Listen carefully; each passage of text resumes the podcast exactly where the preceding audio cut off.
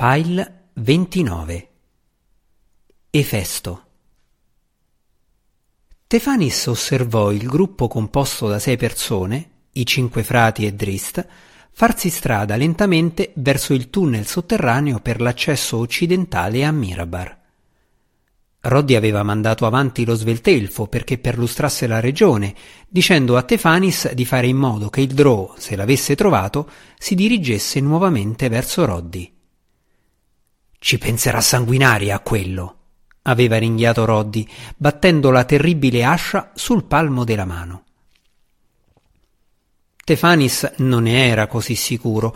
Lo spiritello aveva assistito all'eliminazione da parte del Drò di Ulgulu, un padrone indiscutibilmente più potente di Roddy McGristel, e un altro suo forte padrone, Karoak, era stato straziato dalla pantera nera del Drò. Se Roddy avesse ottenuto quel che voleva e avesse affrontato il Drow in battaglia, tanto valeva che Tefanis si cercasse subito un altro padrone. Non questa volta, Drow, sussurrò improvvisamente lo spiritello, mentre gli veniva in mente un'idea. Questa volta ti sistemo io. Tefanis conosceva il passaggio sotterraneo che conduceva a Mirabar, lui e Roddy l'avevano usato due inverni prima, quando la neve aveva sepolto la strada occidentale e aveva imparato molti dei suoi segreti, compreso uno che ora lo spiritello progettava di utilizzare a proprio vantaggio. Lo sveltelfo effettuò un ampio giro intorno al gruppo, non volendo mettere in guardia il Drò, il cui udito era estremamente acuto, e raggiunse comunque l'ingresso del tunnel molto prima degli altri. Alcuni minuti più tardi, lo spiritello aveva già percorso più di un miglio all'interno e stava armeggiando con una serratura complessa che all'abile sveltelfo sembrò mal costruita, posta su una saracinesca a manovella.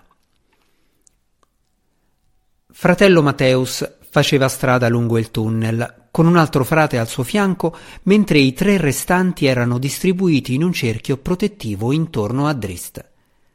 Drist aveva richiesto questo espediente in modo da poter destare il meno possibile l'attenzione se capitava che qualcuno passasse vicino a loro. Teneva il cappuccio del mantello tirato sulla testa e le spalle ricurve. Restava basso nel mezzo del gruppo.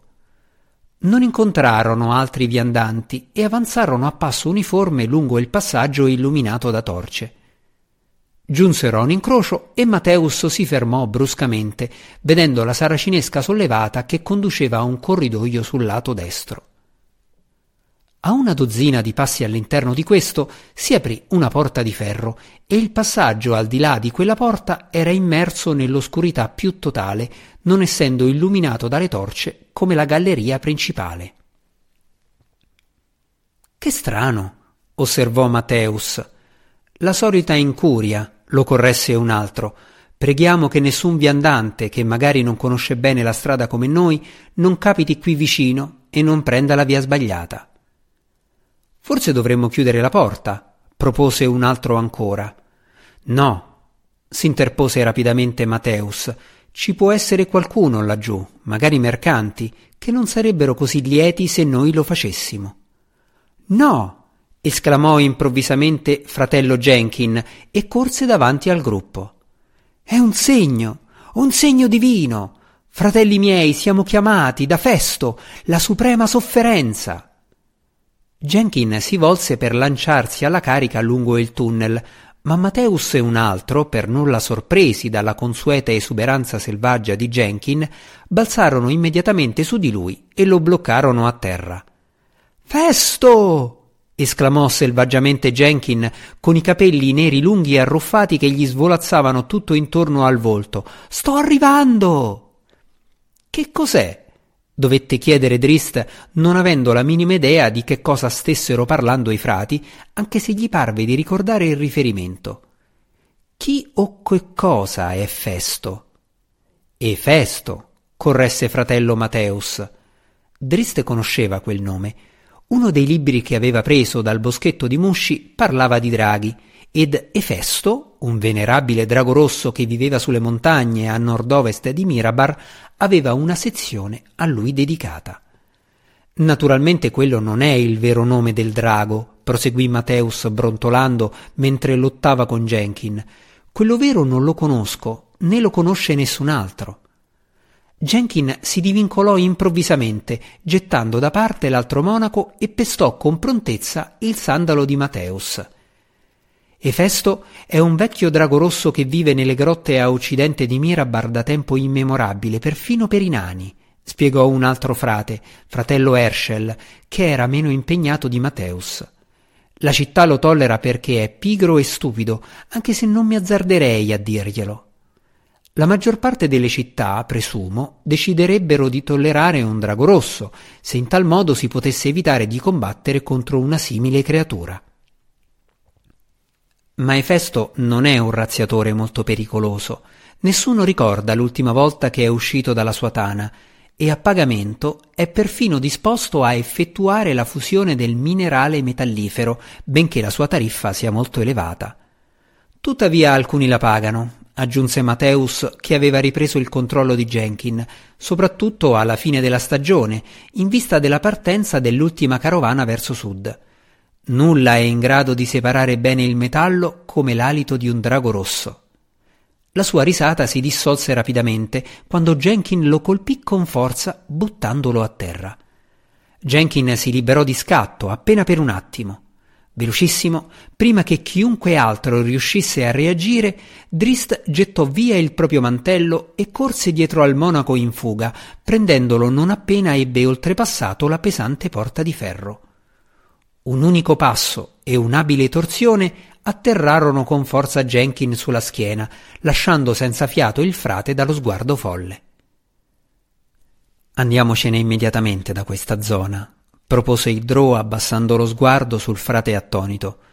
Sto iniziando a stancarmi delle pagliacciate di Jenkin. Avrei potuto semplicemente lasciare che corresse dal drago.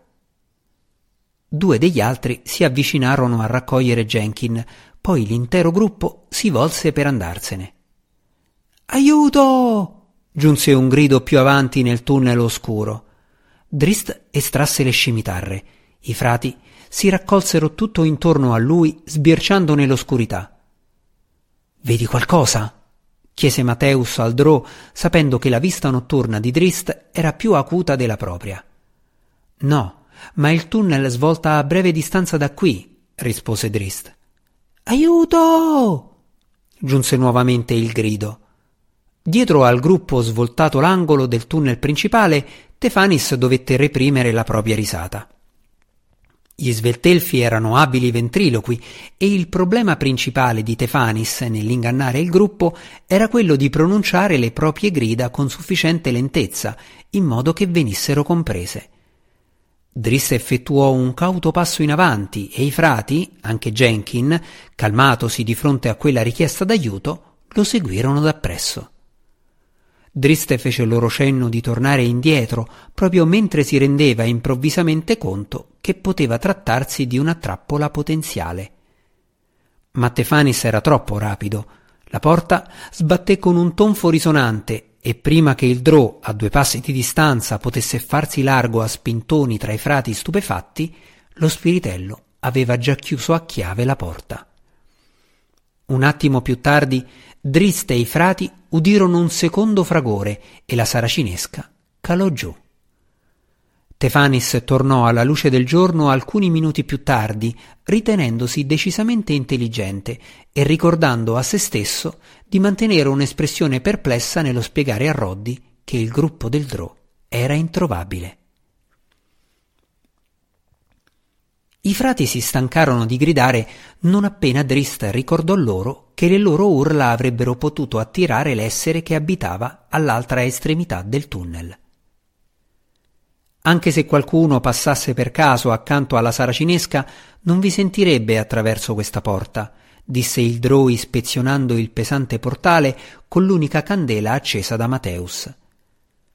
Realizzata in ferro, pietra e cuoio e perfettamente fissata sui cardini, la porta era stata realizzata da nani.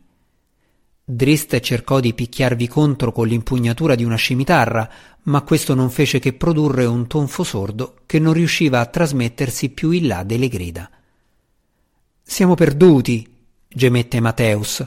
Non abbiamo via d'uscita e le nostre provviste non sono molto abbondanti. Un altro segno! Sbottò improvvisamente Jenkin, ma due dei frati lo colpirono atterrandolo e sedettero su di lui prima che potesse correre via verso la tana del drago. Forse c'è un senso nel ragionamento di fratello Jenkin, disse Drist dopo una lunga pausa. Mateus lo guardò con sospetto. Stai pensando che le nostre provviste durerebbero più a lungo se fratello Jenkin andasse incontro a Efesto? gli chiese. Drist non poté trattenere la propria risata. Non ho intenzione di sacrificare nessuno, disse, e guardò Jenkin che lottava sotto ai frati. Indipendentemente da quanto possa essere pronto a offrirsi, ma abbiamo soltanto una via d'uscita, sembrerebbe. Mateus seguì lo sguardo di Drist lungo il tunnel scuro. Se non prevedi sacrifici, allora stai guardando dalla parte sbagliata, sbuffò il frate corpulento. Spero che tu non stia pensando di passare accanto al drago. Vedremo, fu l'unica risposta del Drò.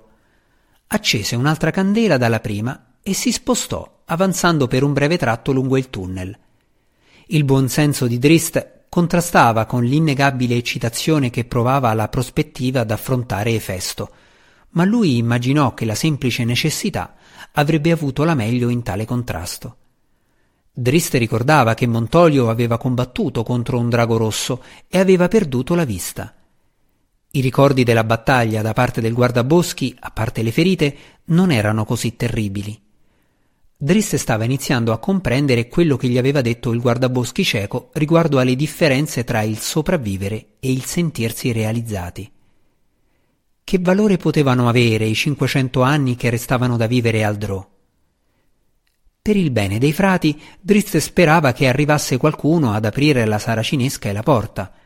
Tuttavia, le dita del Drò fremevano di promettente eccitazione al pensiero di brividi futuri, quando introdusse la mano nella bisaccia ed estrasse un libro di storie di draghi che aveva preso dal boschetto. Gli occhi sensibili del Drò avevano bisogno di poca luce e lui riuscì a individuare il testo con relativa facilità. Come sospettava, c'era un accenno al venerabile drago rosso che viveva a occidente di Mirabar.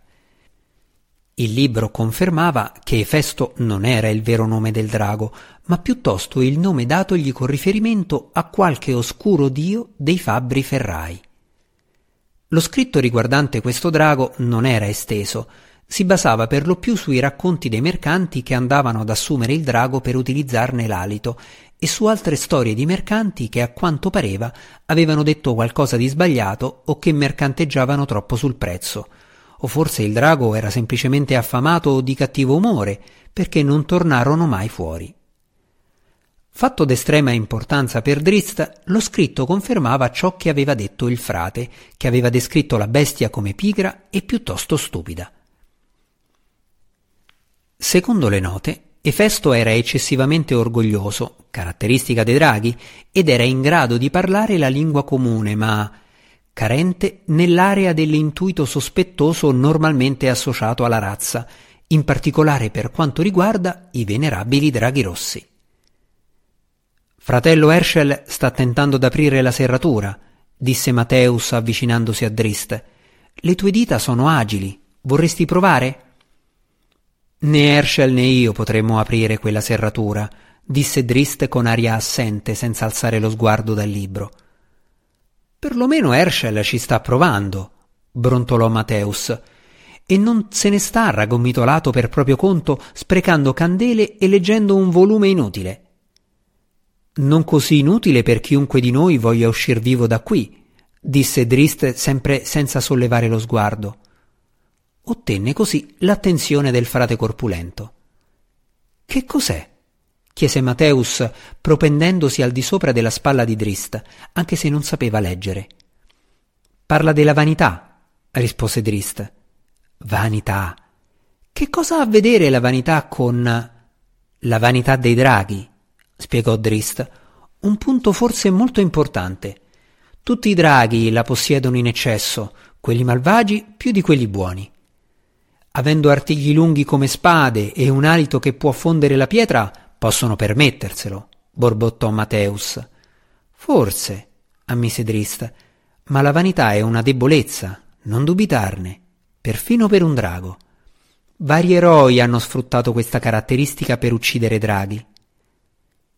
Ora stai pensando di uccidere la creatura? disse Mateus guardandolo con aria interdetta. Se sarà necessario, disse Drist di nuovo con aria assente. Mateus levò le braccia al cielo e si allontanò scrollando il capo per rispondere agli sguardi fissi e interrogativi degli altri. Drist sorrise tra sé e riprese a leggere. Ora i suoi piani stavano prendendo definitivamente forma.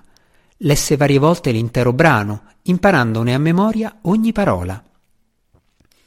Tre candele più tardi, Drist stava ancora leggendo e i frati stavano spazientendosi e iniziavano ad avere fame. Sollecitarono Mateus, che si alzò in piedi, si alzò la cintura sul ventre e si diresse verso Drist. Altra vanità? chiese con sarcasmo. Ho finito con quella parte, rispose Drist alzò il libro mostrando a Mateus il disegno di un enorme drago nero avvolto intorno a vari alberi caduti in una densa palude. Ora sto studiando il drago che può aiutare la nostra causa. Efesto è un drago rosso, osservò sprezzantemente Mateus, non nero. Questo è un altro drago, spiegò Drist, Mergan Vinasander di Kult. Potrebbe essere un visitatore in grado di conversare con Efesto. Fratello Mateus era rimasto completamente senza parole. Rossi e neri non vanno d'accordo, tagliò netto. Anche uno sciocco lo sa. Io do raramente retta agli sciocchi, rispose Drist, e ancora una volta il frate si volse e si allontanò scrollando il capo.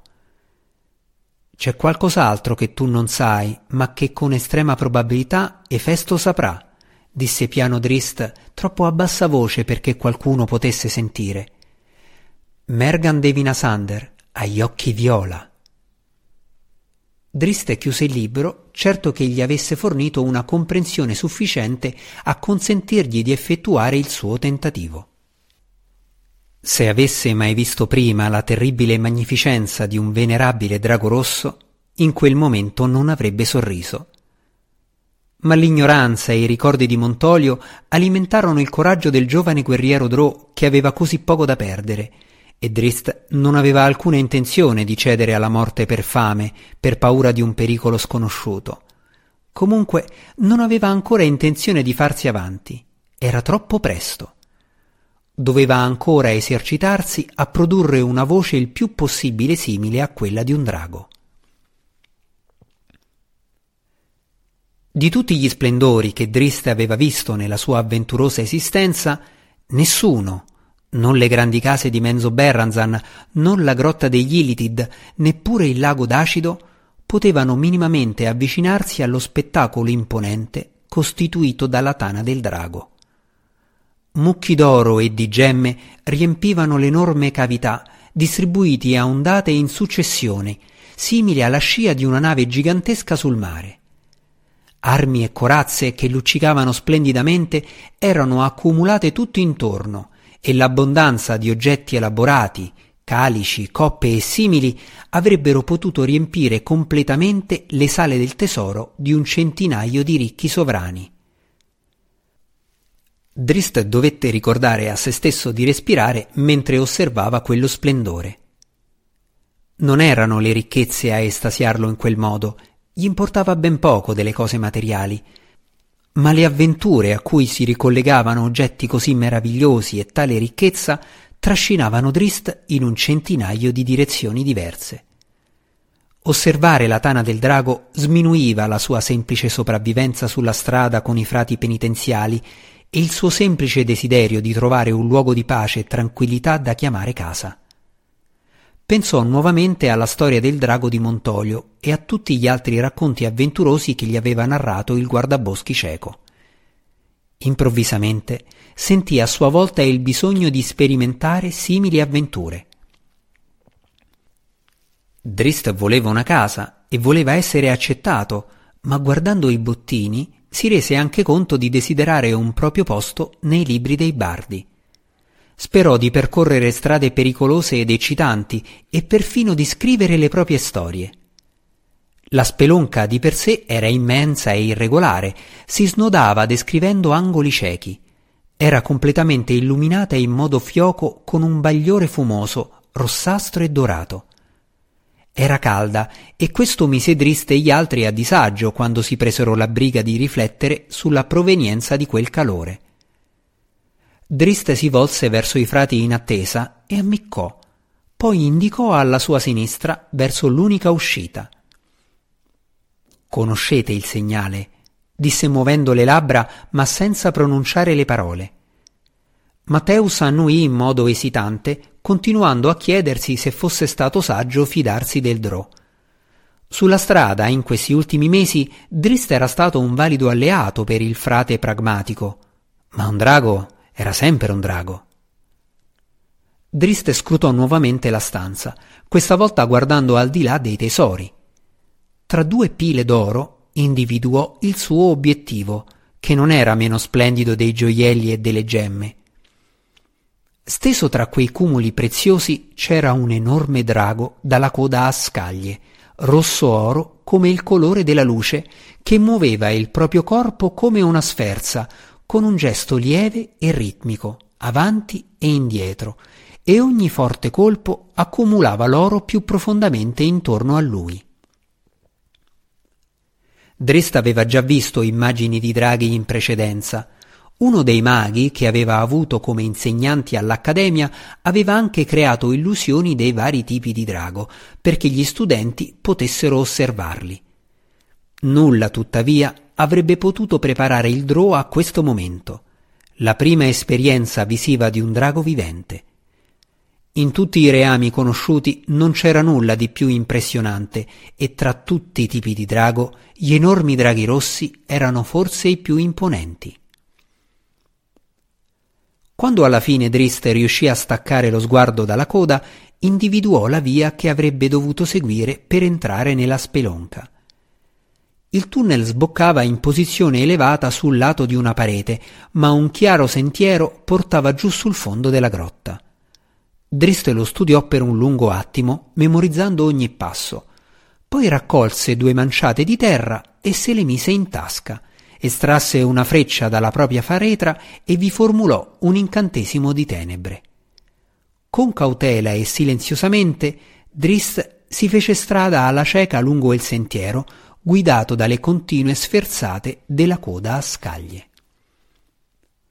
Rischiò quasi di inciampare quando raggiunse la prima pila di gemme e udì la coda fermarsi all'improvviso. Avventura, ricordò Derista a se stesso tranquillamente e proseguì concentrandosi sull'immagine mentale del luogo in cui si trovava.